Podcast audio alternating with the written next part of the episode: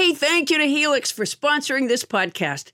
Adam has had his Helix mattress for almost a year now, and he's loving it. It's actually hard to get him up. In fact, he won't stop talking about it. You'll understand what we mean when he goes into detail. Thank you for the detail, Adam, later on the episode. But for now, we want to tell our listeners about a special deal going on. Our Sleepy Time Pal Helix is offering up to 30% off all mattress orders and, as if that's not enough, 2 free pillows for our listeners. Go to helixsleep.com/Paula. That's helixsleep.com/Paula. This is their best offer yet, and I'll bet it won't last long. With Helix, better sleep starts now. Jesus fucks. Get ready for the miracle of mega, a comedy podcast from the staff of a fictional mega church. And not only does he but he's the best at it. I'm Holly Loren. And I'm Greg Hess. Our characters, Holly and Gray, welcome a new guest each week, played by some of the biggest names in comedy and podcasting. Like Scott Aukerman, Lauren Lapkus, Paul Scheer, Jason Mantzoukas, Cecily Strong, and Duncan Trussell. I just love to think about that, the light shining down on all those corpses in the water and Noah just going by, and maybe a mom being like, please, we're running out of energy. Can you please let us on the boat? It's completely improvised, and it's devilishly funny. Is there any question you have for us about, what it means to live a life in Christ? I guess, how much do you think is bullshit? There's a new episode every Sunday. Listen and subscribe to Mega, wherever you get your podcasts. Best I ever had. Best I... Y'all can do it. Y'all sing along. You know what I'm saying? Here go. Jesus, you the best. Jesus, you're the best. You to be the best. Jesus, you're the best. Okay, never mind. Best I ever had. Best I ever had. Starburns Audio. Coming to you live from our houses in Los Angeles, California, it's Nobody Listens to Paula Poundstone, your comedy field guide to life. Tonight, public transit. We're talking buses, light rail, subways, ferries. We can travel together across town, and it's a better ride. Jarrett Walker, interestingly named, is an internationally known consultant on public transit and the author of the blog Human Transit. He's with us tonight to talk about how to move people. Maybe you'll be moved to hop a bus the next time you're running an errand. Plus, Iceland.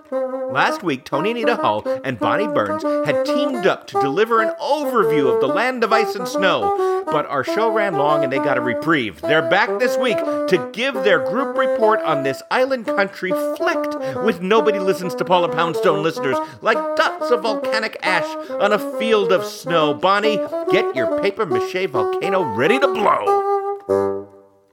I'm Adam Felber, the man who tries to ensure that our show's conversational train of thought makes all of its connections, stopping at each thematic junction until we find our terminus in coherency. And now, please welcome the woman whose topical caboose is always jumping the tracks and whose conversational streetcar forever barrels towards desire. It's Paula Poundstone. Hey. Welcome. Hey, you guys. Welcome, oh my Paula. Gosh. It's so nice to hear all of your voices. Whose voice I've really...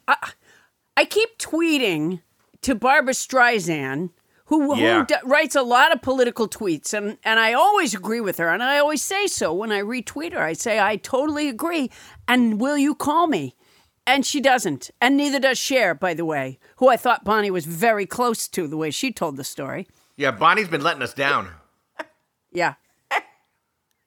So, I don't know. I can't tell if it's a keeping up with the Joneses thing, that, like, Cher won't call me, so Barbara Streisand won't call me either. And I don't usually put my phone number up on Twitter, but I figured they're big enough in the business. They could just call anybody and say, get me Paula Poundstone's number. It's not that hard to do. However, I did last night just put my phone number up. Where? On Twitter. You put your phone number on Twitter? Yeah, and they didn't call. But Paula, that's a really not smart thing to do. You know what? Every time I've answered the phone, I go like this. People who need people are the luckiest people in the world. Hey, speaking of music, Paula, we've been hearing some tonight already. We've been hearing music? Yes, we have. And I want to thank tonight's house band, Kristen Phelps-Webb on the bassoon. Oh, my Welcome gosh. Back, what's Kristen, the matter with me? Returning champion. Kristen, please forgive me. I was so, wrapped up in myself that I totally forgot to thank you. But thank you. That's wonderful bassoon playing. Yeah, I'm sure Kristen understands your thus far bootless quest for Streisand and Cher. Yeah. Yeah, but you know what? I'm so happy to have Kristen with us. Fantastic. Thank you so much for being a part of our show. And this is her second time? Is that what you said? I see. Tony Anita Hall, isn't Kristen the bassoonist that we had back in the days when we were allowed to see people? Yes. She has been with us twice before, I believe. We love Kristen. I was thinking she was another bassoonist of all those bassoonists that we know. We're big in the bassoon community, for sure. Yeah, absolutely. But I think on the show, Kristen is our go-to woman on the bassoon. Well, thank you. So, Paula, what's new? You know, I'll tell you something. I have watched so much news in the last couple of weeks that it's actually affecting how I talk, Adam. Really? In what way? Back to you. Oh, thank you, Paula. I want to say that I've noticed some changes in your speech pattern, and I, too, have been watching a lot of news. I'm not sure if that situation will continue now that the election is over. We'll just have to wait and see. Paula? We will at that, Adam. Thank you so much. It's been a long few weeks. Now, Adam, we did a show one time. That's all I want to say. No, we did a show one time where we talked about the stuff that we meant to get done that we never did. Yes. Do you remember that? I do remember that show. At the beginning of the pandemic, which, by the way, I have not enjoyed nearly as much as I was hoping to. At the beginning of the pandemic, I thought, well, you know, silver lining kind of thing, right? I'll read, right. I'll clean off my desk. You know, there was that time where you sort of, you know, take it in your teeth and you figure, okay, but what can I do? Let's be positive. And, you know, my desk is twice as high in paper bilge as it was, you know, at the beginning of the pandemic. Read? What a silly idea that was on my part. All I have to do is hold a Mother Jones near my face and I fall asleep. A Mother Jones magazine. Any kind of reading, just like a word or two, and I'm out like a light. Yeah. I don't know what it is. I don't know if it's the depression or if it's just like not able to focus on anything. And then the other thing I realize is there's so many things that you're supposed to do for an hour, right? You know, you're supposed to read for an hour a day. I don't know who made that up, but you're supposed to exercise for an hour a day. You're supposed to walk the dog for an hour. Big Book made that up. Yeah. Yeah, I think you're right. Yeah. You're supposed to walk the dog for an hour a day. You know, you're supposed to write every day. You're supposed to eat a good breakfast every day. I'm supposed to train the dog every day. And we had a terrific organizer on the show one time who said, take 20 minutes a day. And do your desk if it worries you that it piles up with stuff. I haven't run the numbers here, but the day is over. if I did all that, I can't. And what frustrates me more than almost anything else is that I can't keep up with the dust. And you know, you probably know this, Adam. What percentage of dust is skin? Almost all of it. Well, then I must have almost no skin now. Well, because I'm guessing you're just growing skin really fast here during the pandemic. During the pandemic, I would grow skin faster than another time? Well, you are talking about the amazing amount of dust you have in your house. But then again, Paula, I have to say that maybe your house has a higher percentage of dust that is not human skin because... your house has lots of cat litter boxes. And that stuff is dusty. Oh. Maybe that's why the cats pee on me sometimes.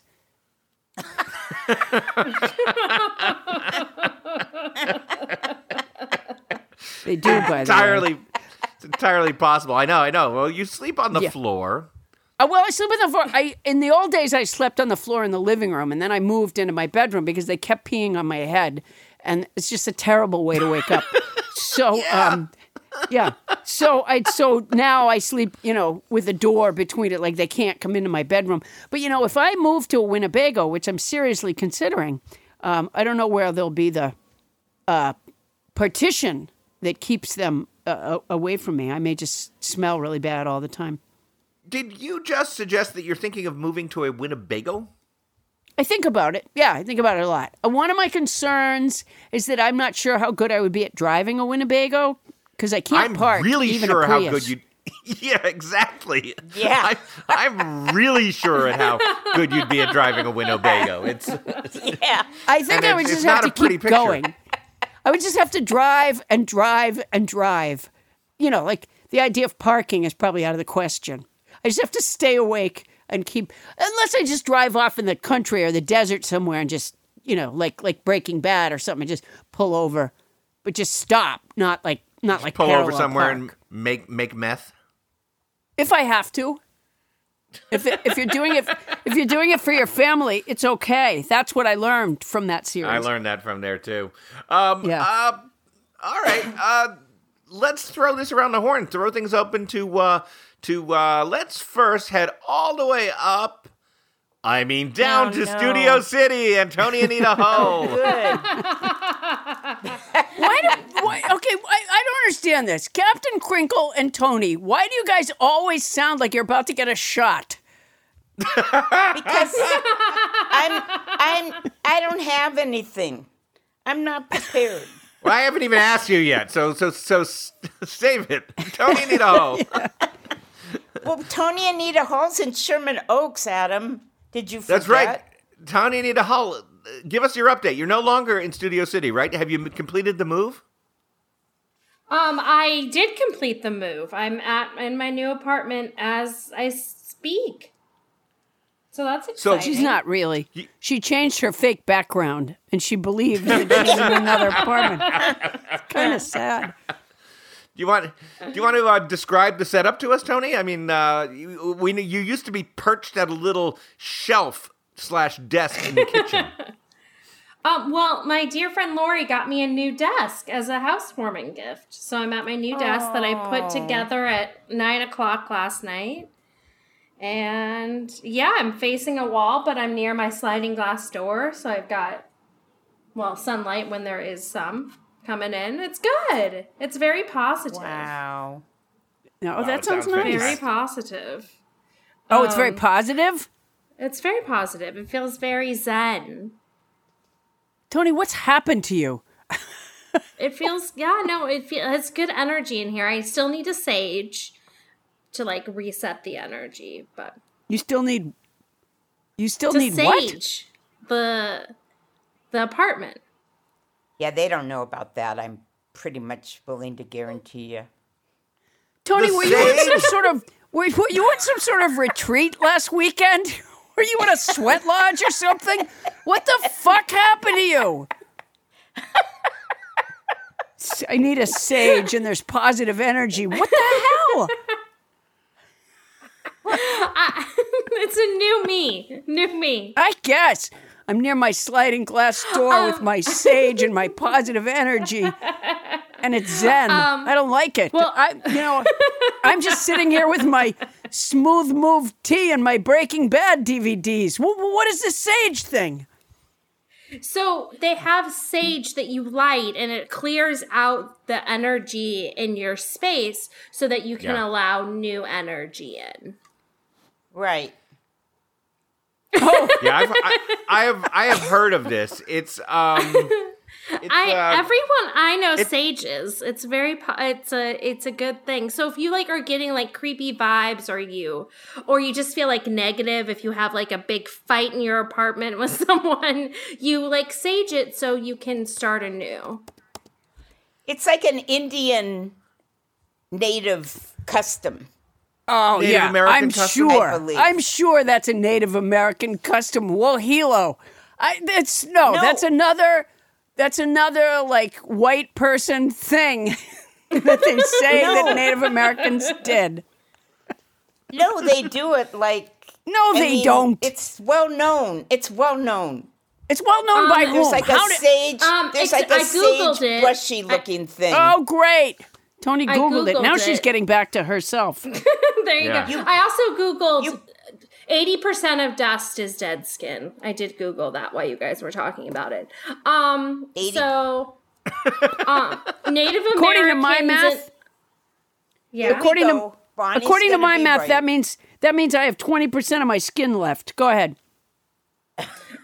Native Americans, and this is the first thing that comes up in the Google search. I have not done extensive research. I just want to preface this by saying that. Native Americans and other indigenous peoples have burned sage for centuries as part of a spiritual ritual to cleanse a person or space and to promote healing and wisdom.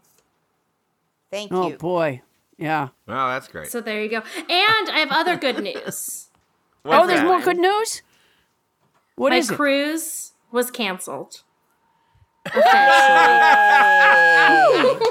Yay!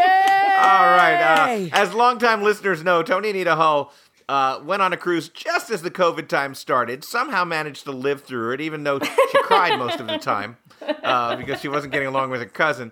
And then...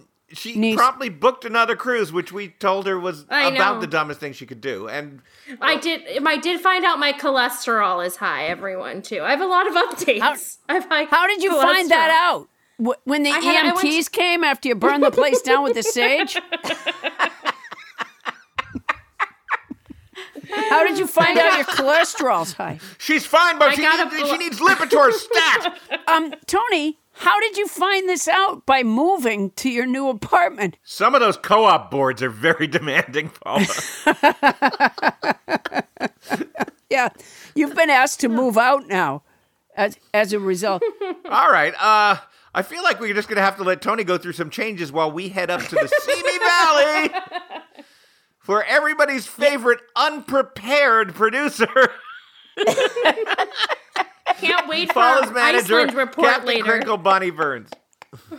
No, Tony Anita Hall has become a big surprise because remember when we first hired her, which was how long ago? Like a year and a half or something? 2 years. Easily 50 years. 2 years. It's been 50. Yeah, and she just seemed so innocent and... She has evolved. I mean, we heard about the underwear on the couch and watching the Kardashians. And before we started the show, we always, have a few minutes. We talk about what we're going to do. And she happened to reveal, what was it? Her favorite show was this Below Deck, which frankly is so low as a reality show. I won't even pay attention to the name. And that's after you said that you have a subscription. You won't even pay attention to the name? What does that even mean? No, because I know it's like about these blonde, big-boobed girls that are competing for some guy. And it's just not, like poison. Wait a minute. Hold on. Guys, I want to... stop. I'm going to cut in here, and I'm going to mediate this, because Bonnie... Adam? Yes? Adam, if I can break in here, This is Paula Poundstone live in Santa Monica. Yes. What's going on there? Paula, we're having a mediation situation. I'm negotiating between Tony Anita Hall and Bonnie Burns, and we'll return to their clash over the show Below Decks after this. Paula, Adam, Bonnie, Tony. Okay, so Bonnie, what do you have? What do I have? All right, I'll throw this out. So, I am really puzzled about what to bring up. This won't go anywhere, but, my daughter has gone, maybe this will be helpful. Maybe this will be helpful. It's so refreshing to get away from Tony's positivity. Go ahead.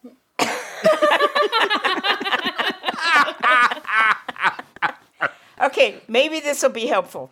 So my daughter's gone back to college and everything's online. And, you know, some of these classes, like the assignments due at 11:59 p.m. and then the teacher like suddenly changes it and goes, okay, it's 12:01 a.m. or something. It's hard to keep track of that stuff. So she read an article about a way to keep yourself organized, and there was something they called like the 888, which was you should get 8 hours of sleep a day, spend 8 hours on homework, and 8 hours for your personal life, which actually sounded like a good way to get organized. However, I said to her, I need to adapt it to what I would need, which was 14 hours of work, 6 hours, I think, of sleep, and then what's that leave you?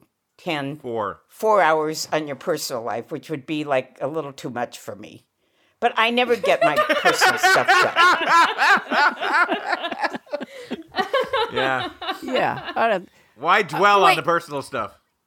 Can we just back up a little bit? Did you just say that sometimes the teacher says that the homework has to be in by 11:59, and other times she says it has to be in by 12:01, and that this is, and that so your daughter needed to get organized as a result of a, am I correct about this? A 3 minute difference? No, that's okay. 2 minutes, Paula. Or 2 minute, yeah, a 2 minute difference is really throwing her off. Like, shit. I could have had it in by 12:01, but not by 11:59. No, wow. Okay. That Here's is some precise fucking homework. In all fairness, turns out it's to get the prompt of what the test is. Like you had to do it in this certain time frame. And I have a feeling the teacher's like got kids or something. She's having to put up with that because she changed it at the last minute. And it's 2 minutes. No, I get it. But apparently a big majority of the people in the class didn't realize that the lady had changed it to 3 minutes after 11:59 p.m. And none of them, they all logged on and they couldn't get the prompt. So the woman had to put out an email and change the time.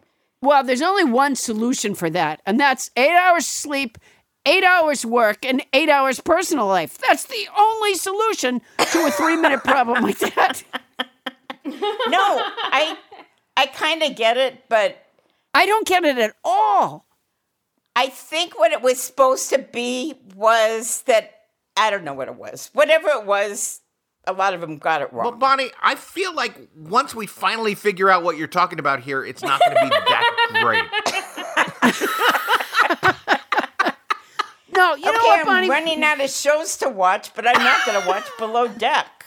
When I hear you talk, I realize that not just Trump, but smack at Tony for no reason. Many presidents missed the boat by not nominating you as a Supreme Court justice, because when you just began, the clarity and the argument, the way you assemble it, and when you began by saying, in all fairness, and I think that we want all of our justices to begin with that, in all fairness.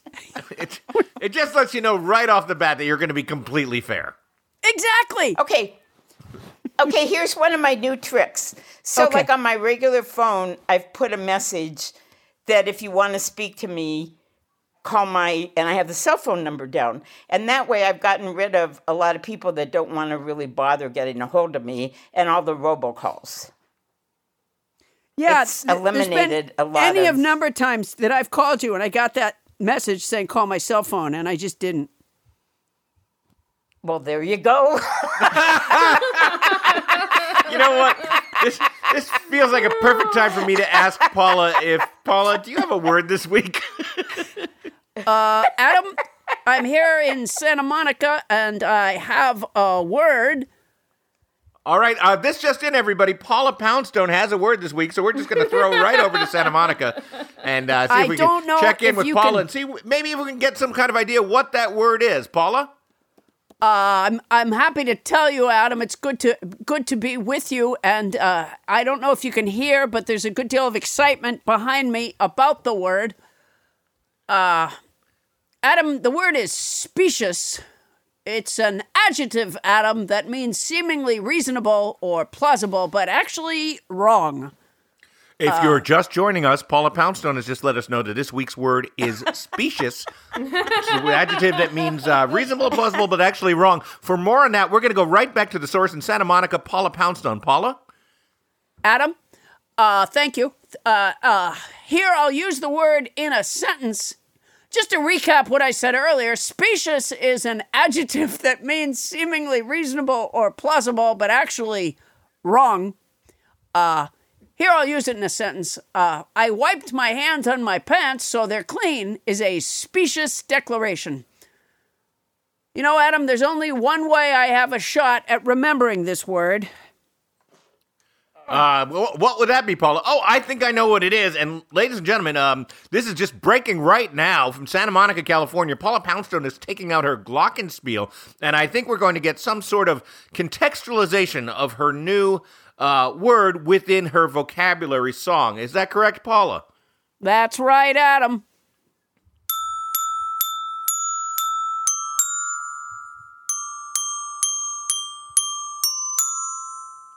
This week's word is specious. Adam, there's a good deal of confusion going on here in Santa Monica. This week's word is specious. It's an adjective that means seemingly reasonable or plausible, but actually wrong. I remember words because I put them in this song. Last week's word was simulacrum. It's a noun. Its second meaning is unsatisfactory copy or substitute. I want a cookie, not a fruit. The week before that, we had rapacity. It's a noun that means aggressive greed. The filthy rich are still in need. Going back before that, the word was putative. It's an adjective that means generally considered as or believed to be. The national anthem was written by Francis Scott Key. And not long ago, we had asseveration. It's a noun that means a solemn or emphatic statement or declaration. If we're too stupid to wear masks, we're all done. Let's never forget gallimaufry, which I pronounced wrong until nobody James Hyder corrected me. It's a noun that means confused jumble or medley of things. Hodgepodge, who's podge, hodgepodge. Adam doesn't think my song is replicable, but I do.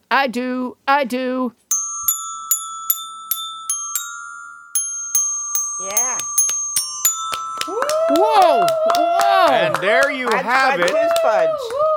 Over to you, Adam. Thank you. There you have it from Santa Monica, California. Paula Poundstone has sung this week's vocabulary song, which usually means we're coming to the end of our first segment.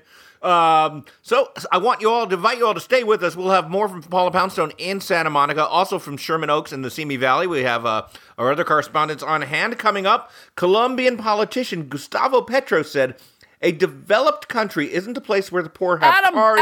It's where the rich use public transport." Yes?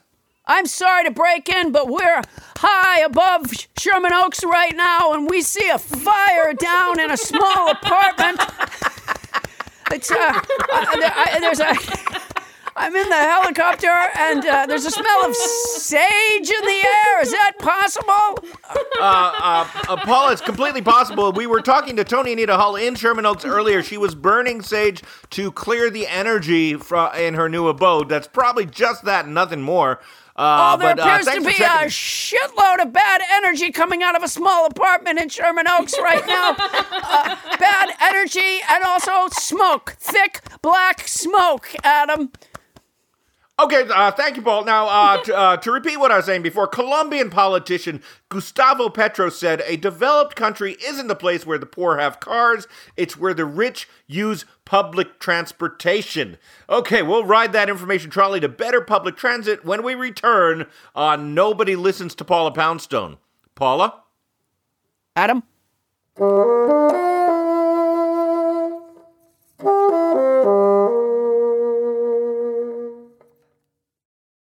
Hey, Paula. You know, every once in a while we get a new advertiser that I get super excited about. And I have to say, just because of the circumstances of my life, right now I'm really excited about our new advertiser, Quince, of Quince.com, the clothing provider. Not to be mistaken for Quince from Midsummer Night's Dream. And let me just say this, and maybe it's not important, to an advertisement. But when I was in the fourth grade, our class put on a production of A Midsummer Night's Dream. Okay. And I played Peter Quince. There's the connection. One of the mechanicals. That's a great connection. Also, yes, has nothing to do with this, which is that Quince is an online clothing store. And as you know, Paula, I've lost a little weight lately. Oh, right. 75 pounds, yeah. So I literally have no clothes that are in my size until I just ordered some stuff at Quince, and I figured, like, here's a chance for me to create a new look for myself. A whole new image. And how's it going? Not bad. I mean, the clothes are fantastic. I know that you ordered some too. What I got is the Comfort Stretch Traveler 5-pocket pants. And I got I got the 100% European linen shirt, and it looks breezy and it fits beautifully. And these are like premium pieces of clothing that are selling for $30 a piece or starting at $30 at quince.com. It's awesome. I look good. I ordered the brushed lounge jogger. Ooh. And, I put them on when I came back from New York. I pulled them on, and I swear to you, okay, this is not scientific because I was tired already. Right. But they were so soft and so comfortable that honestly, right as I got them up to my waist, I think my eyes closed. They're so, it's a softness, it's a kind of softness that I don't think I've ever experienced in a garment, honestly. My drawstring European linen trousers are a little bit like that, too. Like, so comfortable that I just want to hang out with myself. Sure. Yeah. And they're European. Keep that in mind. They're European. They are so European. And you can get those kinds. You can get washable silk tops. You can get 14-karat gold jewelry and, all these accessories. Quince sells a lineup of timeless pieces that keep their customers looking effortlessly chic year after year. I'm not certain that I look chic, but certainly if I did, it's not going to take a lot of effort. I now look chic and I feel pretty great. And Quince only works with factories that use safe, ethical, and responsible manufacturing practices and premium fabric. It's all good as far as I can see. Is it my imagination or do they cut out the middleman?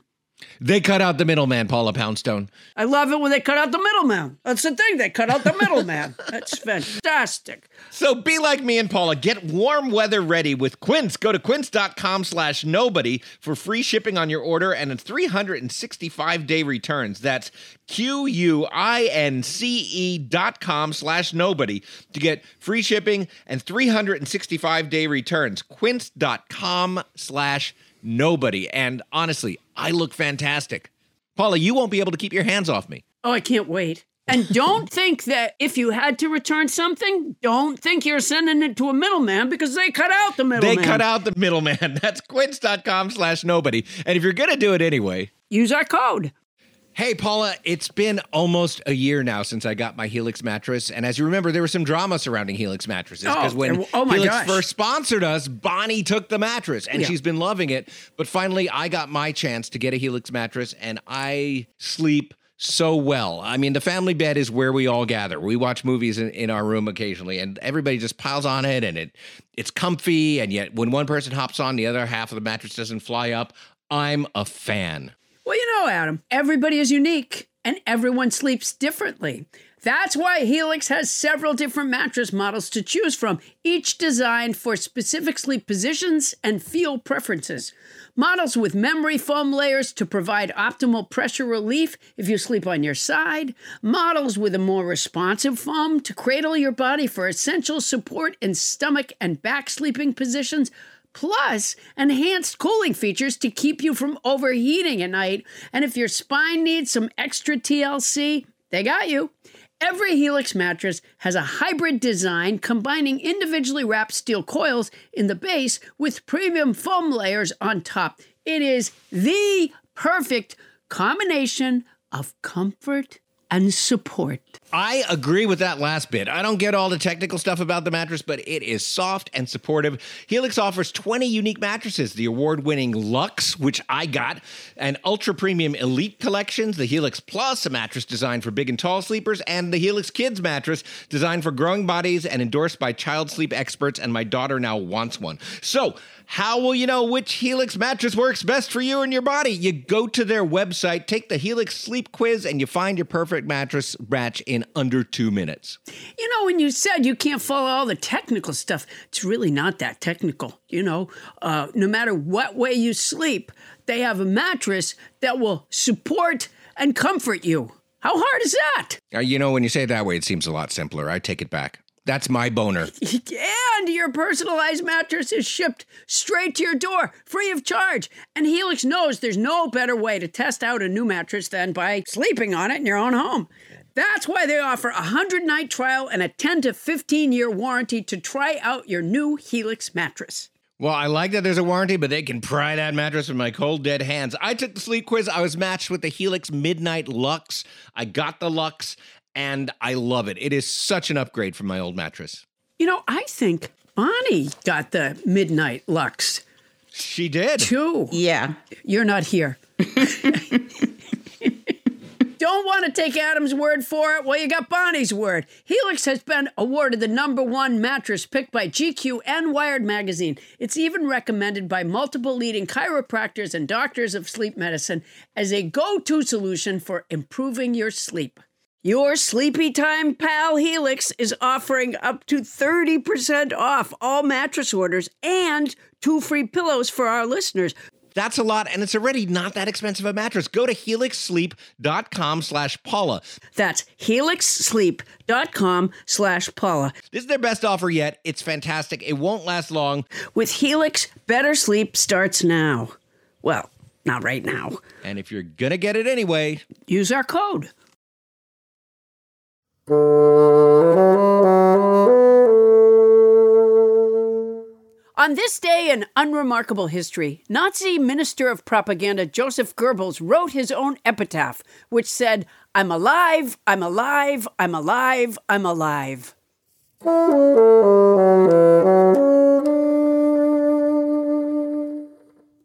Thank you, house band Kristen Phelps-Webb. Wow. That's some bassooning. That's some bassooning nation.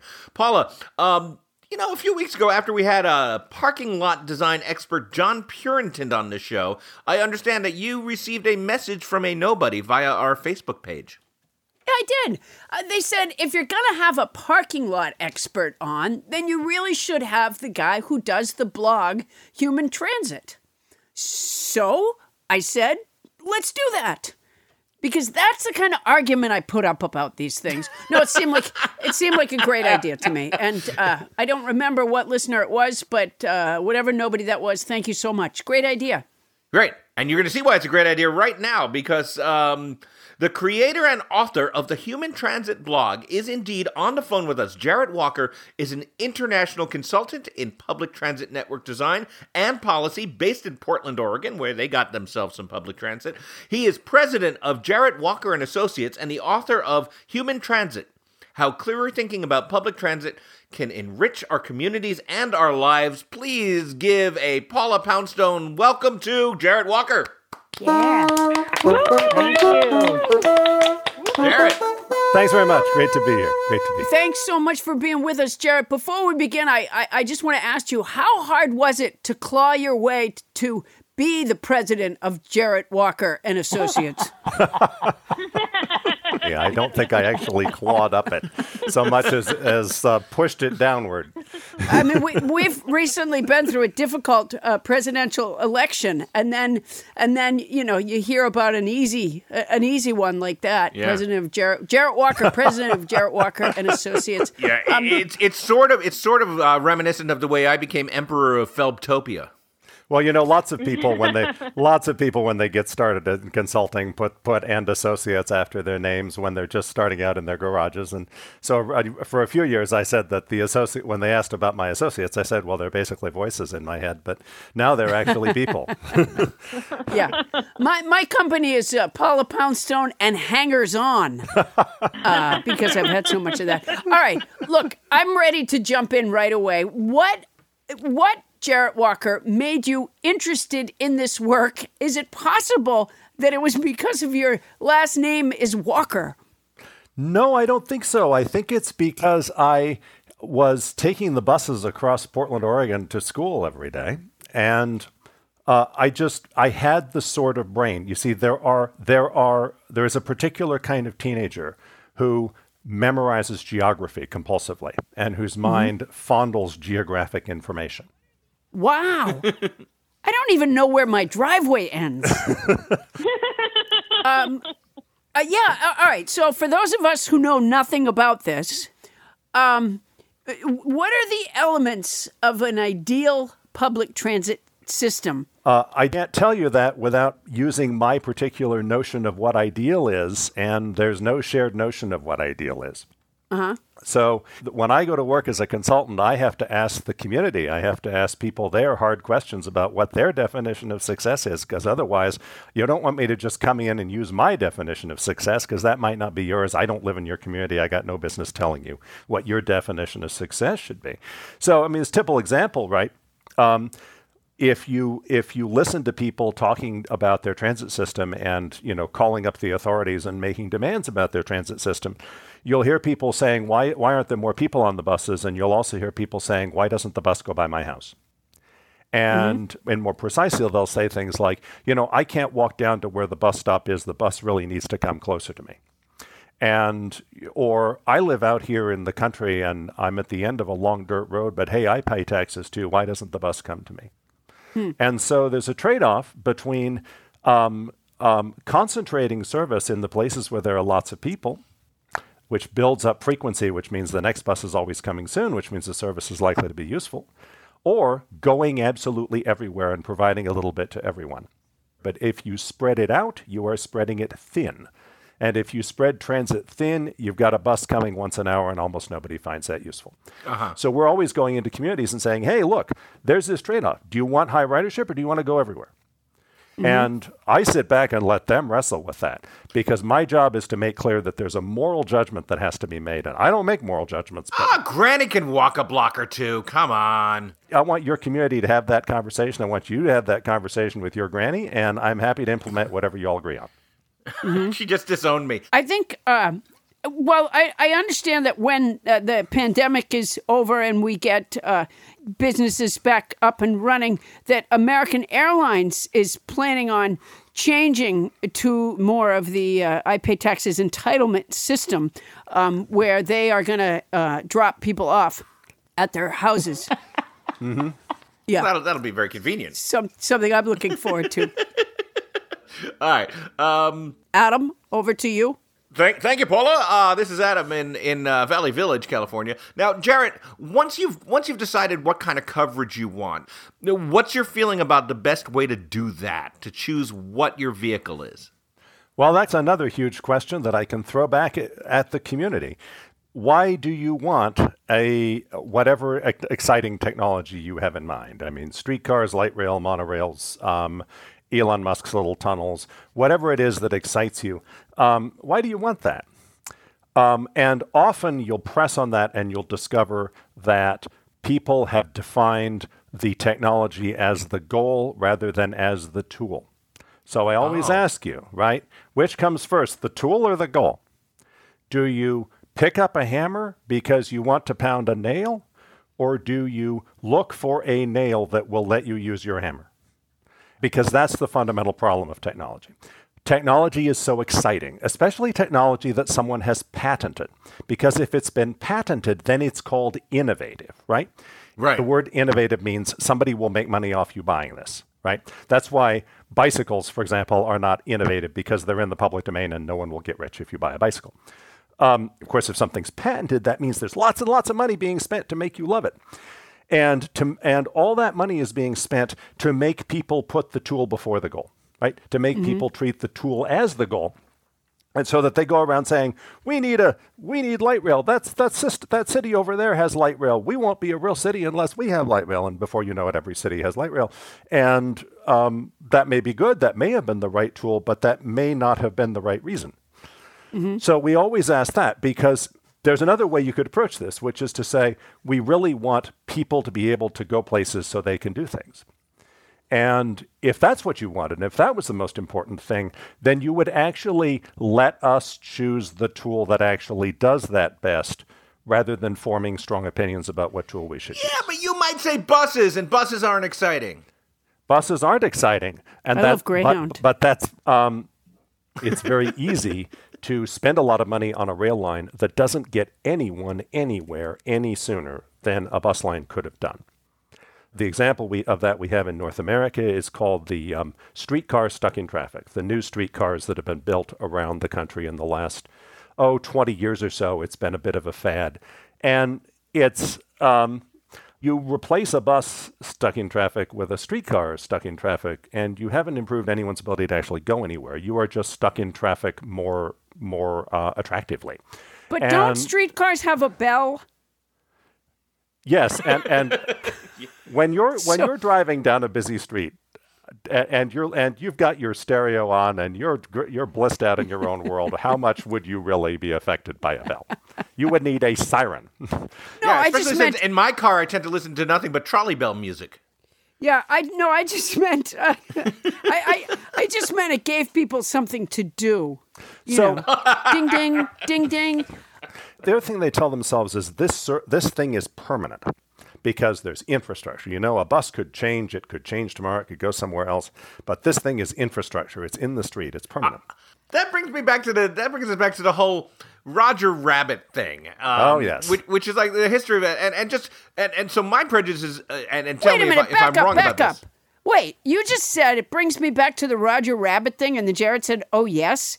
Yes. What am I missing? How is Roger Rabbit related to this conversation? The reference is, in the movie Roger Rabbit, the bad guys are representing the automotive and asphalt industries who are assiduously buying up public transportation, in this case, the Los Angeles streetcar, in order to make the way for giant highways so that no longer will there be public transportation. It'll be everybody driving. And historically speaking, it's not that inaccurate, right, Jarrett? It's quite exaggerated. Their public transit in those days was being run by private companies as though it were a profitable business. And what happened is cars. What happened is that there began to be more and more cars everywhere. The cars competed with the streetcars. More importantly, the cars got in the way of the streetcars because nobody had thought of giving streetcars exclusive lanes because there was nothing to protect them from in the beginning. And the streetcars got slower and slower. And so as a business, they were falling apart anyway. Also, you got to remember, those streetcars were invented before we really had buses as we know them. Mm-hmm. But, we've spent the last century practically, 80 years, building streets everywhere, building expanses of asphalt everywhere. And so it's important to be able to have a tool that actually can use that infrastructure, and that's what a bus is. If we had built rails everywhere, it would be different. I'm learning a lot, and thank you, Jarrett. But what stands out to me right now that I've learned is that I didn't really understand Roger Rabbit. I guess I don't remember it very well. I have no memory of any of what you guys were talking about. But doesn't Elaine Chao, who's Secretary of Transportation, Roger Rabbit. Isn't she? No, she is. She got melted. Okay. Isn't her husband has been reelected. I don't know that she's been melted yet. He has been reelected, but surely he'll melt eventually. You can't be that tallow and not melt. Oh, he's already melting. Yeah, he is melting. All right. Wait. Melt. Now we're getting off topic. Damn it. Elaine Chao isn't her family in Pavement? I think I'm not. I would have to go look that up. I'm not your expert on who did what to whom and what everybody's motivations are, but I think that's bullshit. That sounds you right knew all me. About Roger Rabbit. I want to say Lewis Mumford wrote, "The automobile city is the anti-city, which annihilates the city wherever it collides with it. Stay tuned to find out more about the alternatives to the automobile city." The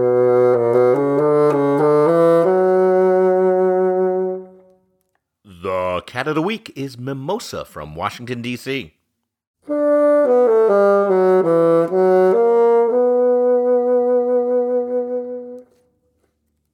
The spread of misinformation has fueled our cultural divide and increased our collective anxiety about the future.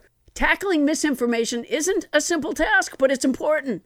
And that's why I'm so excited to tell you about Conspirituality, a podcast that's dismantling New Age cults, wellness grifters, and conspiracy-mad yogis. On the show, a journalist, a cult researcher, and a philosophical skeptic walk into a bar, and the bartender says, no, it's not that old joke. They dive deep into current events, such as RFK Jr.'s involvement in mainstreaming dangerous anti-vax rhetoric.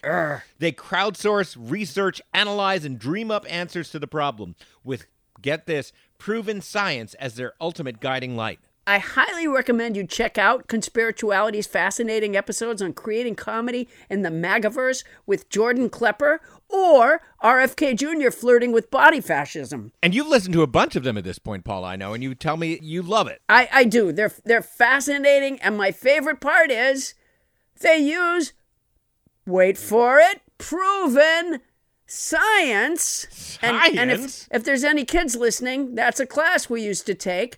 Proven science as their ultimate guiding light. I love that. From exploring cults to analyzing our cultural and political landscape, the Conspirituality podcast will help you stay informed about misinformation and help you resist fear tactics. Find Conspirituality on Apple Podcasts, Spotify, or wherever you get your podcasts.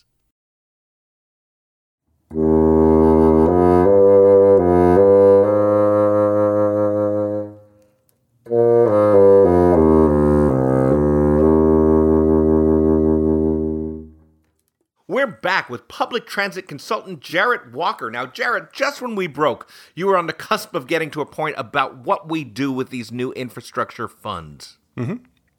So here's the interesting thing about infrastructure. There's lots of infrastructure that we need. There's also lots of infrastructure that we need to maintain. And so one of the problems we have is that it's much more fun to cut a ribbon on a new thing than to cut a ribbon on folks maintaining the stuff you've got. Well, that's an eternal famous problem in public works. The other deeper problem, though, is that transit infrastructure just doesn't work the way road infrastructure does or other kinds of infrastructure do. And it's an important difference. And a lot of my engineer and architecture friends, they come to transit, they're really interested in it, but they're bringing an unconscious assumption from their world of buildings or roads. When you build a building or you build a road, it's done and you can use it. When you build a rail line, it sits there and then you have to run trains. And that's a difference, because what it means in transit is that the cost of operations is bigger than the cost of building it in the long run. The cost of operations is very high because you have to pay someone to drive all these buses and all these trains. And once you really wrap your head around that, it really starts making you think carefully about what kind of stuff we should build. The other interesting thing then is that buses are so profoundly useful at just getting lots of useful mobility to people using the infrastructure that we have, which is the road system. And I've seen repeated studies. There was a study here in the Portland area a while back that said, the number one transit investment that we could make to reduce greenhouse gas emissions would actually be to run buses a lot more frequently. Don't build anything. Just buy a bunch more buses and hire a bunch more drivers and have a whole bunch more buses. Buses coming more often. That makes sense. That makes a lot of sense. Would you get more riders, though? Yes, you would. You would, and moreover, you'd get other things you can measure. You'd get the ability of people to get to more places sooner, which is the very essence of how a city functions. The whole purpose of a city is to put people close to jobs and opportunities. And the measure of how close they are is really travel time. Can you get to work in a reasonable amount of time? If not, you can't hold that job. And so when we measure how many useful places people can get to in a given amount of time, we're measuring their freedom fundamentally. We're measuring the choices that they have in their lives, but we're also measuring the very essence of the functionality of the city, which is the people's access to opportunity. Now, the interesting thing about that measure, just measuring where can people get to in a given amount of time, technology really has nothing to do with it. It's the pattern of routing and services that has to do with it. It doesn't matter whether you run rails or tires if you're going the same speed. Well, let's talk routing, because this raises a very interesting question, which is the life of a city, and a lot of people talk about this a lot nowadays, to me seems to be improved by getting vehicles out of the way, whether they are buses or cars or trains. I love the elevated tracks. I love the subway underground. And I love the big dig in Boston, which just took a whole highway and put it underground and reunited a city that had been separated by vehicles for at least 50 years. So does that figure into the equation? It sure does. It's not just about moving people. It's about people's quality of life being great where they are. But, you know, you said something important. You talked about getting out of the way. And there's a huge moral question in that, which is who should get out of whose way? Well, usually I know like a lot of... Well, for example, in 101 Dalmatians, and this should be a way that you guys can understand this, there's a time where Cruella de Vil is driving, and there's people in her way, and she just honks really loudly and yells, "Get out of the way, you imbeciles." And so It would be the imbeciles who have to get out of the way. Exactly. In that instance, it would absolutely be the imbeciles. It's not because they're imbeciles. They're actually being rational. She is threatening to kill them, and they are doing what people do when you threaten to kill them. No, that's important. That's important because that's how our streets work. Our streets have evolved. The streets that have evolved around car dominance have fundamentally evolved around the danger of cars. And cars get all the space because if you get in their way, they will kill you. And therefore, we all stay out of their way, and therefore, they get more and more space. Oh, that's interesting. Wow. Because, you know, you had this phenomenon all the time, you know, of the parent who thinks, gosh, there's so much traffic out there. I can't let Johnny walk to school. He might get hit. So I'll drive him to school. Mm-hmm. Everybody does that. And now everybody's in cars. And now it really is dangerous to walk to school. Well, there are sidewalks. It's this. Couldn't Johnny be taught to stay on the sidewalk? Johnny has to cross streets. Well, Johnny's not bright. Johnny has to cross. Johnny can be a genius. He still has to cross streets. And honestly, Johnny's safety depends not on how good a driver you are. It depends not on how good a driver 95% of us are. It depends how good a driver the worst 5% of us are, because that's enough to kill him. Mm-hmm. You know, have you ever seen film and TV? All the time in films and TV, you'll see a shot where the shot is from the passenger seat and you're looking at somebody who's driving, right? And they're talking. Mm-hmm. Notice how often that person looks at you instead of looking at the road. And every time that happens, I think, you're going to hit someone. You're going to kill some innocent person. And if it's the first scene of a movie, often they do. There you go. From my point of view, I'm a big bicycle advocate. Mm-hmm. I love bikes. And it seems like there's been a massive, massive change over the last 20 years in terms of how you can ride bikes in urban areas in ways that you absolutely couldn't have 20 years ago. Absolutely. That's a very exciting thing. You know, it started out, the cycling movement really began in this country with the athletic cyclist, the young cyclist who was willing to take some risks and willing to get out there and sort of act like a car and assert his rights in the favor of all this traffic. And the reality now is that cities are increasingly trying to get lots of people on bicycles. You know, the Dutch, who are the most cycling mad country in the world, say that when they design their cities, the design cyclist that they're thinking of is a 60-year-old woman with 2 bags of groceries. That's who they want to have on bicycle. And so the new generation of cycling infrastructure is slower but much, much safer. So, for example, you're starting to see cities build the bike lane between a row of parked cars and the sidewalk instead of next to the street, next to the traffic. I'll be able to join in when they build the bike path with a path of foam on both sides. You're not an able bicyclist? I ride a bike like Alice from the Brady Bunch. That's the thing. And I used to be a bike messenger in San Francisco when I was young.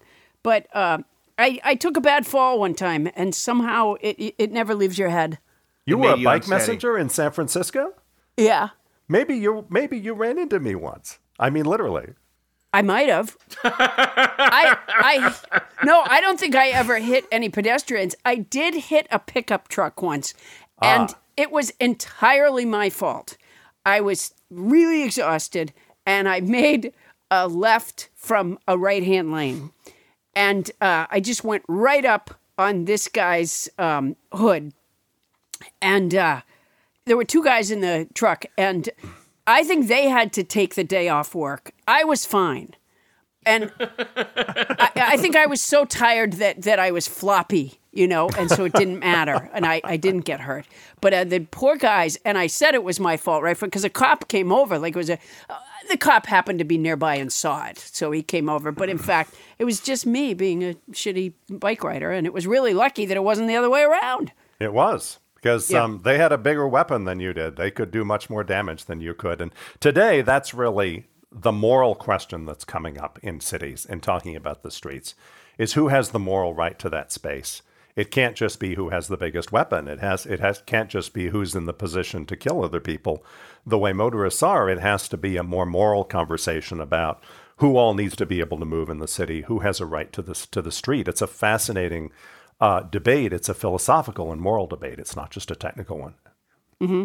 Yeah. Now, actually, in Santa Monica, the laws can't change quickly enough for what's going on as a pedestrian right now, because we're trying to stay away from one another because of social distancing. We're all walking our dogs, and there are many, and most dog walkers have figured out that on a leash your dog is squirrely. We're trying to avoid cars, but there's so many pedestrians that it's perfectly acceptable and common for us to step off of the sidewalk and just walk on the street. Exactly. And then we just expect that, you know, the cars will go around. But there's like no rules anymore other than stay away from each other. And that's why a lot of cities have been, in the context of the epidemic, have been converting parking strips into additional pedestrian space, things like that, to acknowledge the fact that we need more pedestrian space now that we have to be further apart. Fundamentally, this is all about sharing. This is just like we teach our children to share their toys. We have to learn to share space. In Santa Monica, there's up on a street called Montana Avenue, which is, you know, frou-frou. The restaurants, and I want them to stay in business, but they have taken over the sidewalks. And so, you know, I'm walking by with my dog, and I'm practically on top of them. And so one of the things that I'll do, certainly in the morning, is just grab a croissant off their plate while I walk. And my feeling is, just like you said, it's a sharing issue. Yeah, you're entitled to that if you're walking by with your dog and they're in your way. Absolutely. I don't think anybody would argue that. Well, precisely. A lot of times then I'll walk back the other direction and I'll say, do you have any butter? I think that might be pushing it, because then you come back and you stop the flow of traffic. No. You know, on the other way. I think you're entitled to their croissant, but not to their butter if you've forgotten it the first time. Well, we can't move forward without asking another question that's in our preliminary research with you, is that you're supposed to tell us a parable. The parable of the elephant and the wine glass, is that right? That's right. So we live in a world, if you follow conversations in my field, you will just see everybody slinging data all the time. And in the kinds of plans that I do, data folks are always coming and saying, "Hey, now look, you've been flying blind until now, but now we can run these regressions and we can show you, based on what everyone's smartphone is doing, how many people are going from here to there at 7:30 p.m. and how many of them are left-handed and how many of them are nobodies who listen to Paula Poundstone, and we know all this stuff, and you can put all that together." And what I tend to find is that a lot of us are intimidated by sheer quantities of data, and it makes us shut up. And so, or what's more, the data gets aggregated into statistics, and there are so many different ways to aggregate data into statistics that you can write a book full of statistics that will prove anything. So the data work's very important. I'm not against studying data, but there's something missing there, and that's the ability to think about what we really know, to think about what we don't need data about. So I ask you this question. How many adult elephants would fit in a wine glass? Elephants. I'm going to say 0. Right. I bet everyone listening to this knows that the answer is either 0 or a very tiny fraction. Well, I have to confess, I Googled it. Or a very big wine glass. No, we have to do all those things for all the smart people. No, we're not talking about near a black hole. Near a black hole would be different. We're talking about right here in the world at the human scale with what you and I all understand to be adult elephant and an ordinary wine glass. And the answer is 0. But the thing is, the feeling you have about the answer to that question, I bet that feeling is impervious to data. I bet that if a scientist came in a white coat and said, actually, we've done a meta-analysis of studies of this problem all over the world, and the answer's actually 1.4, how would you react? How would you react if someone told you that 1.4 elephants can fit in a wine glass? I'd invest in wine glasses, probably. You know, I wouldn't believe them. If someone claimed that my elephant wine glass answer was a specious argument. Mm-hmm. I would disagree. You would, because you're really sure about how many elephants fit in a wine glass, even though you haven't done the experiment. We do not need to take wine glasses to the zoo and actually do this experiment. And that's important because it means there's a class of things that we all know that we don't need data about. And it turns out those kinds of things tell us a lot more than you might think. Cars. Give me an example. Cars in a city are a great example, okay? The problem of elephants and wine glasses is the problem of cars in a city. A city is lots of people in relatively little space, which means a city is, by definition, a shortage of space per person, which means a city is a problem of sharing scarce space, like a wine glass. Well, cars are big. Cars consume a lot of space for every person. And by seizing a lot of space for every person, they mean there's not enough space for everyone. That produces an effect called congestion. But we don't need to do any studies about congestion. We don't need any data about congestion because it is an elephant wine glass kind of problem. I see. So you're saying it doesn't matter how much data that people mount to try to prove to us that cars are an awesome thing to have lots of in the middle of a city. We just know that's not true. You know that's not true. We didn't really need to do this experiment that we've all done of packing lots of cars into a city, just as we didn't need to take wine glasses to the zoo to actually verify how many elephants fit in a wine glass. This is theoretical thinking, and it's almost forbidden in my field these days, but I like to pipe up and because I tend to find that if I talk this way, ordinary people who are intimidated by data can nevertheless get this. This is what they often call common sense, and it turns out to take us a long way in my field. Oh, we're glad that you piped up. Jarrett, well, thank you for giving us a busload of information about public transit. Great to have you with us. And now we're going to take a pause. We're going to take that information and run it through the old Poundstonator. Paula? Hey, Kristen, who we like to think of as our bassoonist. If I can get a little background music, I'll tell you what the Poundstonator spit out. Jarrett, that was fantastic. You've left us with so much to consider. I may have to rethink my Winnebago fantasy to meet not just my needs, but the needs of my community. Hey, Grandma, it's just me, Paula Poundstone, here to pick you up in my Winnebago. Come right on in here. Just move that cat off the little couch, sit down, and make yourself comfortable. You see, Grandma, if the bus goes to everyone's house, we can't have enough pickup times around the city. So if I drive you to a stop, your wait time should be very short. Nah, don't thank me. We're all in this together, and we've got to share our space. There's a bathroom in the back there, but stay away from that golden retriever/Newfoundland. She looks nice, but she's mean. And look carefully before you flush. My cat Wednesday sometimes jumps in the toilet to hide when you're not looking, and she really fucks up the plumbing. Oh, hey, are you okay? Sorry, I should have been watching the road. Can you get up there? Boy, you landed right in the cat food, didn't you? Could have been worse. I've got 9 cats and 2 big dogs in here. I should sage the place, I guess. One of those daredevil bike riders just pulled in front of me.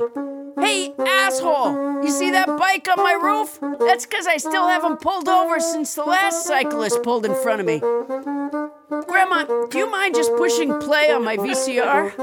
I was right in the middle of Who Framed Roger Rabbit before I picked you up. It's about transit infrastructure, as it turns out. Well, we're almost to your stop. But I can't park this fucking thing, so get ready. I'm going to slow way down and you jump. See you tomorrow, Grandma! He is the author of the blog Human Transit and the president of Jarrett Walker and Associates, international consultants on public transit. Thank you so much for being on our show. Jarrett Walker, just wonderful to have you here. Thanks, Adam. Thanks, Paul. Thanks, Jarrett. Yeah, thanks. Jarrett, you were wonderful. Woo! Thank you so much. Coming up, Iceland. Won't you listen to our show? Join Tony Anita Hall and guest traveler Bonnie Burns for an audio tour of the land of ice and fire. That's coming up after this.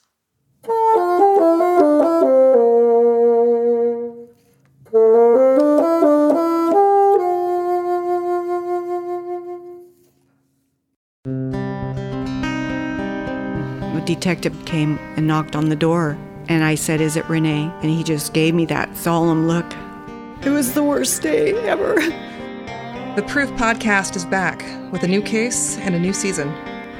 23 years ago, 18-year-old Renee Ramos went missing. Her body was later found in an empty Home Depot building on the edge of town. I don't think that they arrested the right people. It's about time somebody's trying to do something. She had a black eye about 2 weeks before she was murdered. They are involved. They definitely had her body and her backpack.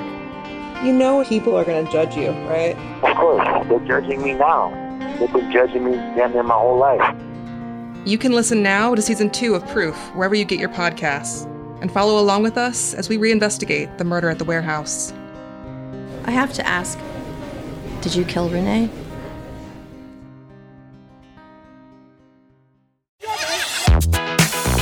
Hey, listener, it's Zach Harper, Amin Al-Hassan, and Anthony Mays of Cinephobe. You may be asking yourself, what is Cinephobe? Amin, would you like to fill in the people? Cinephobe is the podcast where Zach and I watch movies that are poorly rated on Rotten Tomatoes and try to ascertain. We're trying to ascertain? Yes. Okay. Ascertain. Whether or not they're accurately poorly rated, or maybe they didn't get a fair shake. Cinephobe, produced by this guy, Anthony Mays. Hey, that's me. I produced this show. I also watched the movies, even though that wasn't included in the description, and I also ascertained.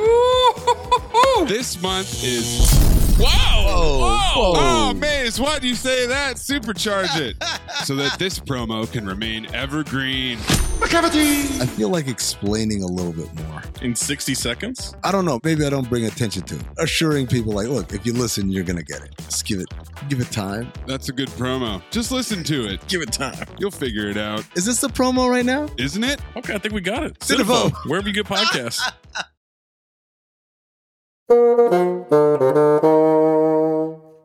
Fun fact, during your lifetime, you will spend around 38 full days brushing your teeth. So, this pandemic is a great time to get all that out of the way.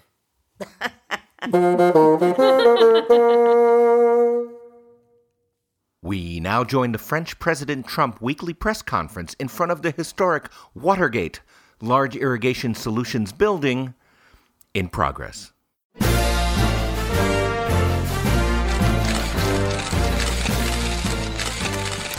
Mr. President, over here. Yes, Roger. Thank you, Mr. President. Tony Romo with ABC News. Mr. President, some people on Fox News and some leaders in the Republican Party have said that you need to be given time and space to accept your loss. Why are you different than any other office holder who gets voted out? I am very different, Tony Romo. I come from a long line of unprosecuted criminals, cheats, and bullies. We have always been able to buy people off or threaten them to get what we want. This shit is very jarring. I am not only losing the presidency, I'm losing a way of life. Next question. Mr. President, sir. Yes, you, right, sir. That little man. Yes, you. Your Honor, thank you so much, Mr. President. Jimmy Tingle, Beacon Hill Press. Mr. President, why don't you just admit you've lost, sir? Your childish behavior is damaging your legacy.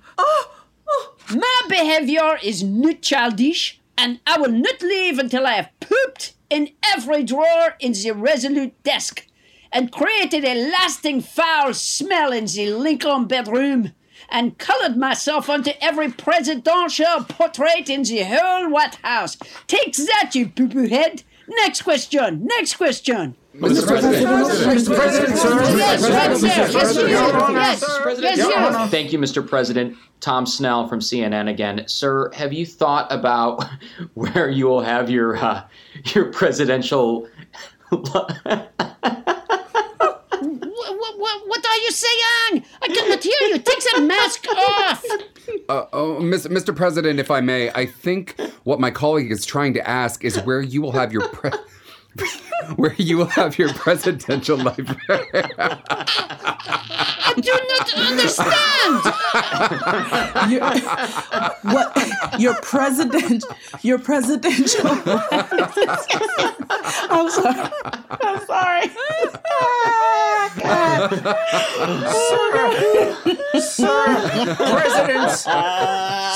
presidents house their papers in a presidential library. This press conference is over.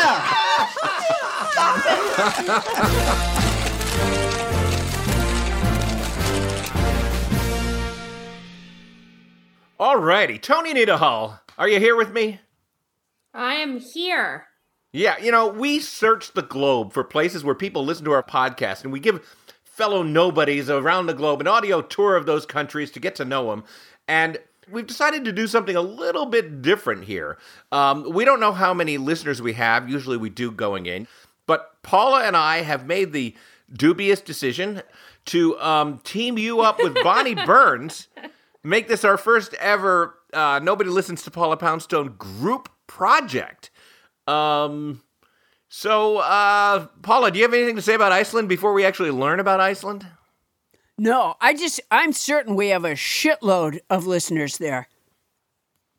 Okay, but, all right, that's something to know about Iceland. I've never been there. I don't know anything about it, but I just have a sense that it's a feeling. That it's a great marketplace for us.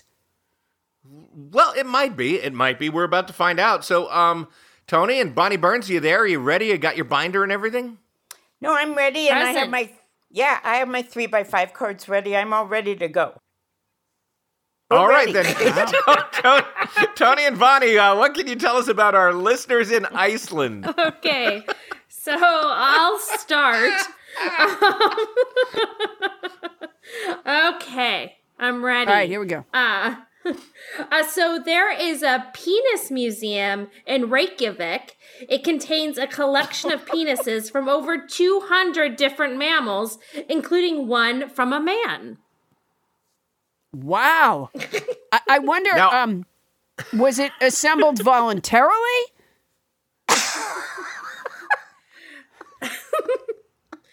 Or is it just like somebody's room? You know, I am familiar with this penis museum. I've never been there, but I saw about it in the news about a year ago. Because apparently you looked at it in the news.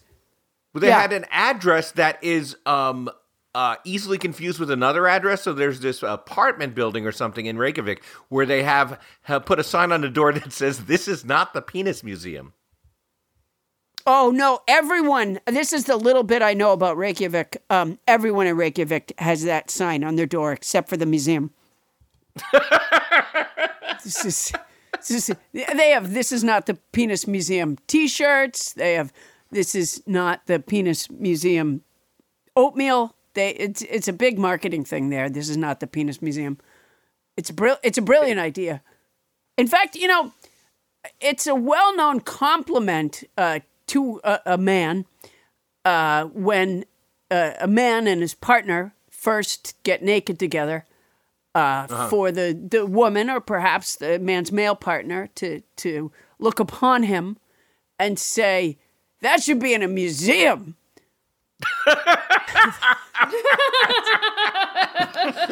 Very common. I'm not sure about that, Paula, because I feel like that could go so many ways. Yeah, it's a very common compliment. That's all I know about it. Just so you know, the human penis was obtained in July of 2011. And the detachment from the donor's body didn't go according to plan. It was reduced to a grayish-brown shriveled mass that was pickled in a jar. And the museum continues to search for a younger and a bigger and a better one. Wow. Oh my God. Is that like on the brochure, Tony? Or this is so that was the post-mortality equivalent of saying, "No, the water's just really cold. It's not supposed to be that shriveled and gray." Yeah, wow. That was and that did you get that directly from the curator? Yeah, it should have been bigger and more fleshy colored. Okay, I have. That's actually shocking to me. How hard is it over 9 years? I'm not done with my part yet. I know. Wait, wait, wait. Adam was talking about the penis museum, and he just said, how hard is it? What? I don't think you understand the museum. I got cut off. Oh, man, now I said that. How hard is it over a period of 9 years to find a dead guy with a penis? I mean, well, they have to be a donor. They have to want to donate their penis to the museum, and maybe they have the right penis might be out there. Yeah, I would gladly donate my weenus to a museum,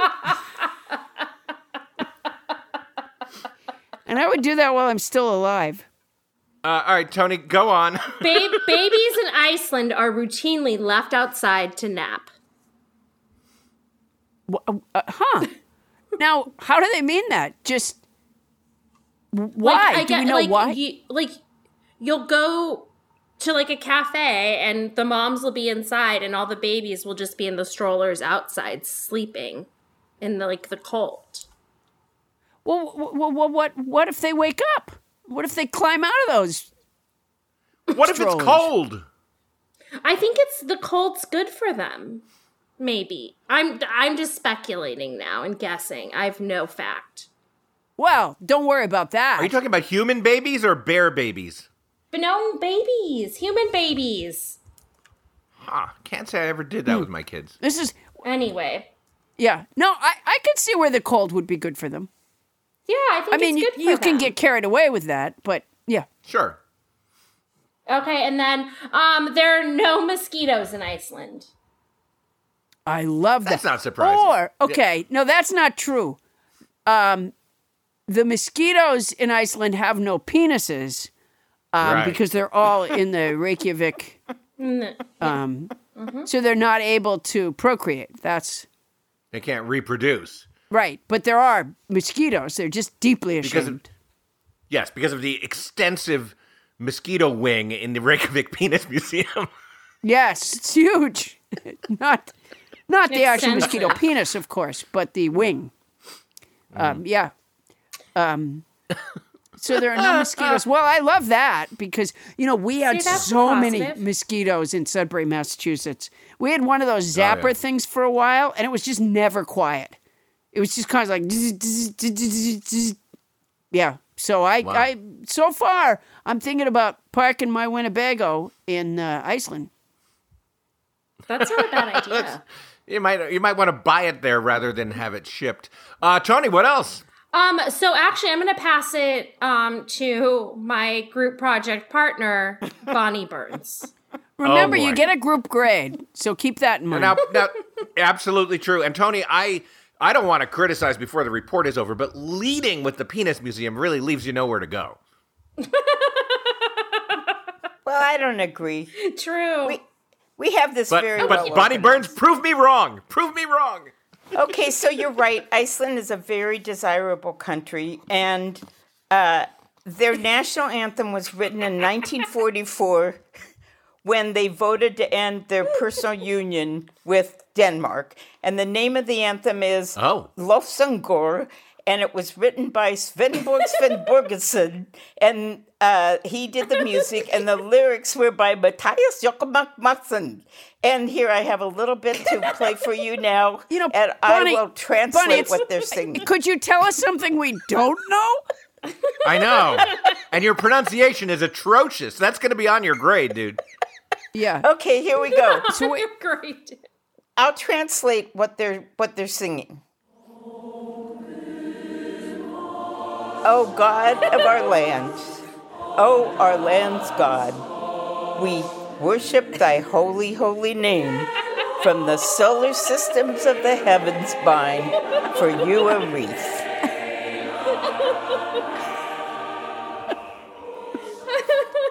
Wow. You're able to translate that? Yeah, I looked it up. I had to look it up. What language do they speak? Is it Icelandic? Yeah, Icelandic.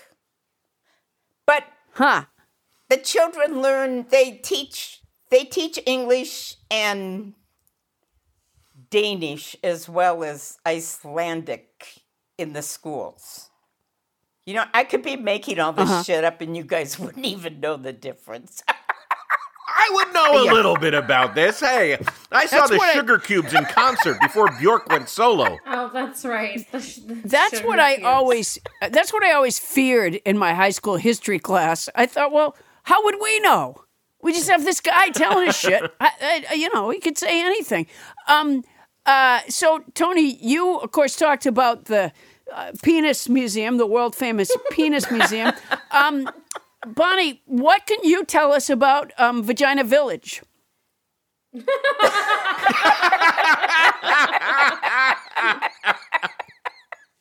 don't have a Vagina Village, but you can travel around the whole country on a single road. And the water is very clean. The water is very clean. You can drink right out of a stream, a tap, a waterfall, or a lagoon. Wow. Bonnie, is that because it's all glacial water? Is it all what? Glacial water. Is it all from glaciers? Is that why it's so clean? I think it's clean because people don't throw shit in the water. I'm going to stick with glaciers for now. Go on, please, Bonnie Burns. Bonnie! Now I'm going to turn it over to my colleague, Tony. Okay, thank you, Bonnie. Thank you. Okay, so... God damn it. Hey, Tony, can I just ask you a question? Yes, Tony, of course. Did your mother have to drive you to the podcast today because you had a big poster?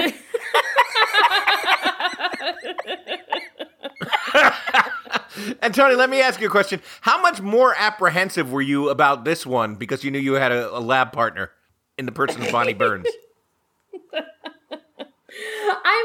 It's been a pleasure working with Miss Burns. Oh. We had a really good time. Go on. Continue your... presentation. No, it sounds like Bonnie really did some good investigative reporting to find out that the water is clean because she thinks they don't throw shit in it. Yeah. Exactly. How many Icelandic people did you just talk to them on the street and say, would you ever throw shit in your water? And they said, no. And you went, well, that's why it's clean. All right. So, Bonnie, did you have some more No, I'm turning it over to my colleague for her section of the report. Bonnie. Oh. You know what, Bonnie, though, I think you should share with them the T-shirt you found in the Penis Museum. I know we weren't going to. It was, this is not the Penis Museum. Okay, so I'll give you some insight. One of the things that's unique about Iceland is their humor. And many people say that Icelandic humor is an acquired taste. And some people that visit the country say that they find it hard to even know what the punchline is. So I pulled some examples. Of Icelandic humor. So one of the things Tony wanted me to tell you was, this is a slogan on a T-shirt that's for sale at the Penis Museum. And it says, this museum is not for pussies. It's a good joke. But wait, I have better ones. Okay, wait. And this you know, it's funny you mentioned that because over at Vagina Village, they have a T-shirt that says, no dicks in here. Okay, this one incorporates the history of the country. So in 2009, they had a terrible economic crash. And then, you know, the country has 21 active volcanoes. And in 2009, besides the economic crash, 2 of the volcanoes erupted, all right? So here's 3 Icelandic jokes. Don't fuck with Iceland. We may not have cash, but we've got ash. This does not strike me. That's pretty weak right there. Yeah. This doesn't strike me as somehow difficult to understand because we're not culturally Icelandic. No, that's a lame joke. It's a fine joke. Well, I didn't think it was that bad. Like when people said it's hard to understand when they get to the punchline, maybe my delivery's better. No, I was clear on what the punchline was there. Okay. So wait, so say it again, Bonnie. So say it again. What was it? Don't fuck with Iceland. We may not have cash, but we've got ash. So, all right. Yeah, so because that strikes me as something that you could say here and that everyone would get it. Where there would be like some sort of cultural, like how, maybe if the emphasis, like if you said, don't fuck with Iceland, we may not have cash. See, that would be confusing if they put the emphasis on we. And then people you didn't even get to ash if you just went, we may not. And people went like, right. Whoa. Bonnie, do you have any other examples of Icelandic humor? I got to give you, I have two more, okay? Iceland's volcanoes have been deemed to be weapons of ash eruption. Of ass eruption? Yeah, weapons of ash eruption. Yeah, okay. I don't think that understanding that joke has anything to do with being Icelandic or not. No. Hold on. I've got to go out and get my baby. I left it outside. Yeah, go right ahead, Paula. No, that joke is literally trying to make us think that ash eruption sounds like mass destruction, and it's just not close enough to be a good joke. No, I don't think that's true. I thought it was a poop joke. No. I got it. Okay, here's the last one. No, it's a mass destruction joke, Paula. No, I think it's poop. It's a poop joke. I thought it was absolutely not. Kind of clever. Not. Okay, no, this one. Ash eruption? No, that's a poop joke. Weapons of ass eruption is supposed to sound like weapons of mass destruction. It's not ass eruption. The joke. It's ash eruption. No, it was a poop joke. If you're an Icelandic listener, you've got to settle this one for us. No, which one of us owns a Patagonia jacket? I think I do. But that's nowhere near Iceland. Doesn't matter. I understand them. Okay, here's the last one. This one requires thinking. Adam, do you have an automatic ice maker in your refrigerator? I do. In your freezer? Well, see, I make my ice myself. Who understands Iceland better? I think I do. Ash eruption was a reference to a poop joke. Go ahead, Bonnie. No, it wasn't. It was. Thank you, Bonnie. When you've lost Bonnie Burns, you've lost America and Iceland, Paula. It absolutely was. And by the way, Iceland, that's three really good jokes. Okay, here's the last one. It requires a little thinking. First, Iceland goes bankrupt, then it sets itself on fire. Can you smell an insurance scam? That's not bad. No, but you didn't, Bonnie, you didn't say it the Icelandic way, which is first Iceland, what was it? Goes bankrupt. First, Iceland goes bankrupt. Then it sets itself on fire. Can you smell an insurance scam? And you're going to stop at the you. And then Icelandic people are like, wow. Okay, I just have to say one final thing because this is really interesting. They have... No,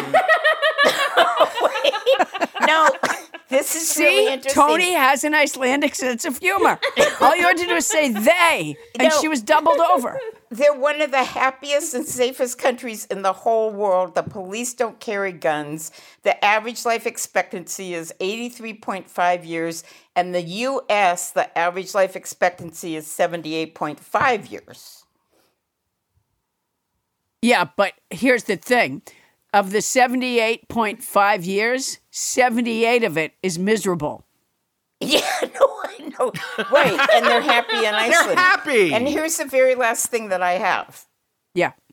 So, okay, one of the drawbacks, because everybody talks about how great it is to live in Iceland, is it's very sparsely populated. It's the 180th smallest country in the world, okay? And everybody knows everybody's business. So you know how there's a saying like what happens in Vegas stays in Vegas? In Iceland, the saying is what happens in Iceland stays with pretty much everyone in Iceland. Now, I think that's a great expression. I think it is. And if you were telling the joke correctly, it would have been what happens in Iceland stays with pretty much. You just yeah. You got that Iceland, Paula. You're ready to play the Reykjavik Chuckle Hut at this point. Yeah, I think I should. I really think I should. Here, I'm not able to work in theaters here anymore because of the pandemic, and Bonnie is doing her damnedest to get me on gas station TV, but it's not going that well. But Iceland, that could open up a whole new land for you. Yeah. Oh, my gosh. Yeah, I wouldn't mind. Yeah, that'll be great. I could do really well in Vagina Village and the Penis Museum. Oh, my gosh. Yeah. And the T-shirts I could write. Oh, yeah. Yeah. Tony's going to take you home. Tony, bring us home with this report. Oh, cool. I love that idea of bring us home. I kind of picture like two kids in like the fifth grade doing a project together and one of them stepping aside and saying to the other, bring us home. I expect jazz hands. Yeah, right. All right, Tony, go ahead. Okay. A majority of Icelanders believe in elves. That's fucked up.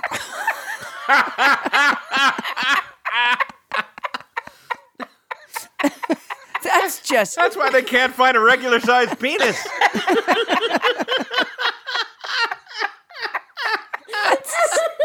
You know what? I think Putin put that in there. That's like propaganda. That's bullshit. They do not. Paula, that's on the other end of the spectrum. The worst thing you can say in a bedroom when you're first getting down with your partner is, "Are you part elf?"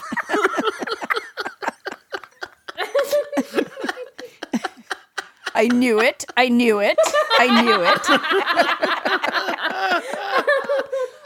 That's just ridiculous. They do not. No, 62% of the nation believes that the existence of elves is a real thing. You know what? Wow. I think there's voter fraud in that. I want to recount. I want to recount on that. I have no evidence, to be honest, but I still wanted to go to the Icelandic Supreme Court. That's ridiculous. They don't. We're really creating a culture of inclusion for our listeners in Iceland. That's a good point, Tony. We're kidding, Iceland. Wait a minute. We're kidding, Iceland. There you go. Now they get the joke. Tony, was that your grand finale? No, but it's okay. No, go ahead. No, what do you got? What do you have? What kind of you had? Raw puffin heart is considered a delicacy. Oh, puffins, man. Are they endangered? Stop that, Iceland. They are now. Raw puffin heart? I've eaten a lot of things. Dear God. But I don't know if I could eat raw puffin heart. I couldn't eat cooked puffin heart. It's puffins. Yeah, and they wonder why the puffins don't come when they're called. Yeah, that's why. They're going to bite right into my chest. Yeah, just a little bit like closer to that puffin. Oh, my gosh. Yeah. Puffins are so cute. Why? Oh. No, I really am against this eating animal thing now. I mean, I have been for a long time, but yeah, it's not a good idea to... I still eat animal products, but I think raw puffin heart is a bridge too far even for me. You know, in the United States, raw puffin heart would be a cereal. They do have puffins. Wait a minute. Let me make that into an Icelandic joke. In the United States, raw puffin heart would be a cereal. Wow. Well, you guys, that was so informative. I would really like to go to Iceland, and I just want to say to the potential one or two Icelandic listeners that we might possibly have,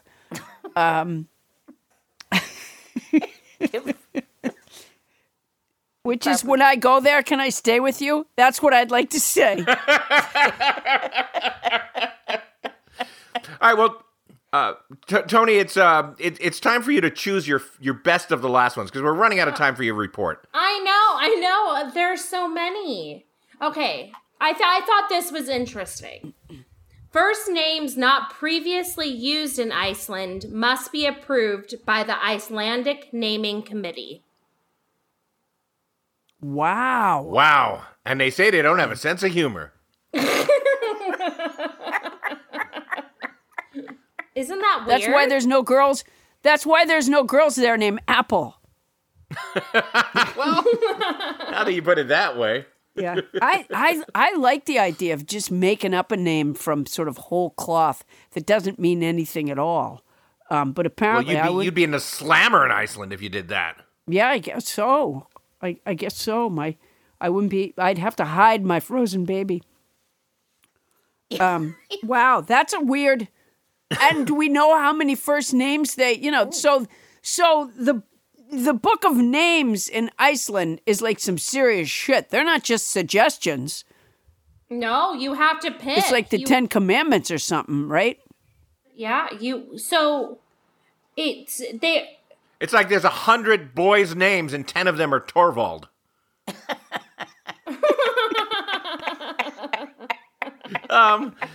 All right, and Tony, before we put a ribbon on this and thank everybody, how many listeners do we have in Iceland?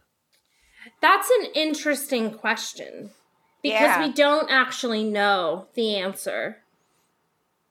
No. Well, do they have a law forbidding data? No, it's because I don't know how to access it, and Bonnie Burns doesn't know the answer either. So we don't know. All right. I have a way we can find out. Everyone in Iceland, within the sound of my voice, if you could just go on our Facebook page, and let's try to. Oh yeah, nice Danish there. We're cultivating listeners. Oh, God. Yeah, I was trying to translate. If you could just go, I'm kidding, Iceland, I'm kidding. If you could just go on our Facebook page and count yourselves, we would really appreciate it because we would love to have you. Stand up and be counted. Iceland, we love you. And let me just say, and I'm sure Paul's going to agree, Tony and Bonnie, that was a stunningly good report. Thank you. That was an excellent report. Yeah, and the visuals. I bet Land might know how many, he probably knows how to find out how many listeners we have. Oh, Land Romo's looking it up. Paula and Adam, we have 3 listeners in Iceland. Yes! I knew it! Okay, well, somebody from Iceland email us where do they email us? So we can call them. Nobody listens to paulapoundstone@gmail.com. There you go. And you know what? That's a wonderful segue to everybody's favorite part of the show, which is the promotions. Paula, what do you have going on in the Poundstone product empire this week? You know, Adam, who hasn't dreamed of showing up at their virtual Thanksgiving dinner wearing a remarkably soft tri-poly blend t-shirt in a baseball or standard style with a self-portrait on the left breast and a memorable quote on the back? Well, that dream is within your grasp, nobodies. Go to paulapoundstone.com and click on the store tab. Watch some RX Laughter videos while you're at it. Nice. And I just want to remind everybody that the Starburns Sports simulcast featuring Jeff Cesario and me has now moved into the world of football. So if you want to watch your Thursday night football, but with comedy commentary, just watch it on Fox, but navigate over to starburnssports.com on your tablet or phone or whatever else you get to the internet with, and you'll hear us announcing the game in simulcast. All right. Wait a minute. Fox has football? Fox has football? Yes. So what is it, like Sean Hannity and Chris Wallace playing football? You know what? It's not, because it's not Fox News. It's Fox the Network. Oh, my mistake. Yeah. Wow. Although I would pay to watch Sean Hannity get tackled by Tucker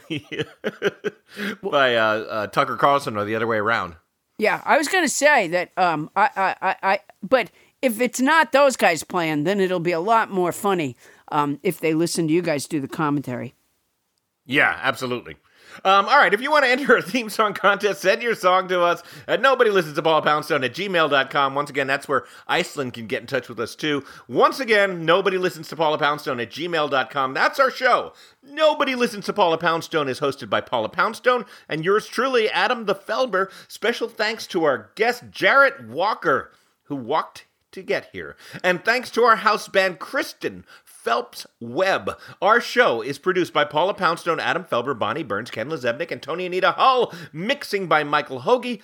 Starburns production by Land Romo. And our former intern, who we've more or less forgotten about by now, is Doug. Was Doug. Transcription services for the show provided by TranscribeMe, a premier internationally used transcription service. Use code Paula Poundstone when placing your order at transcribeme.com to receive an expedited service. That's our show for tonight. Won't somebody please listen to me? Wow. You know what? We have, in the last, say, how long we've been doing this podcast, Adam? Couple years. Yeah. I would say that in the last couple of years, we have doubled our listenership in Iceland. Oh, easily. It's because of our deep knowledge of their culture and the way that they respond to our sense of humor. Our sense of humor. I just want to throw one in for him. Yeah. Pardon me, boy. Is this the road to the Penis Museum? You can go all the way around Iceland on one road. That's fantastic. Yeah. Yeah. I'm gonna use that road in my Winnebago. Yeah. That's a noble dream, Paula Poundstone. It is. I want to take up less space. That's one of my goals. Take up less space. But it's more of a dieting thing I'm trying to do. Oh yeah, boy, I ate so much junk food today. Without you guys to help me clear away the food in the middle of the table, whew, I was just taking care of it myself.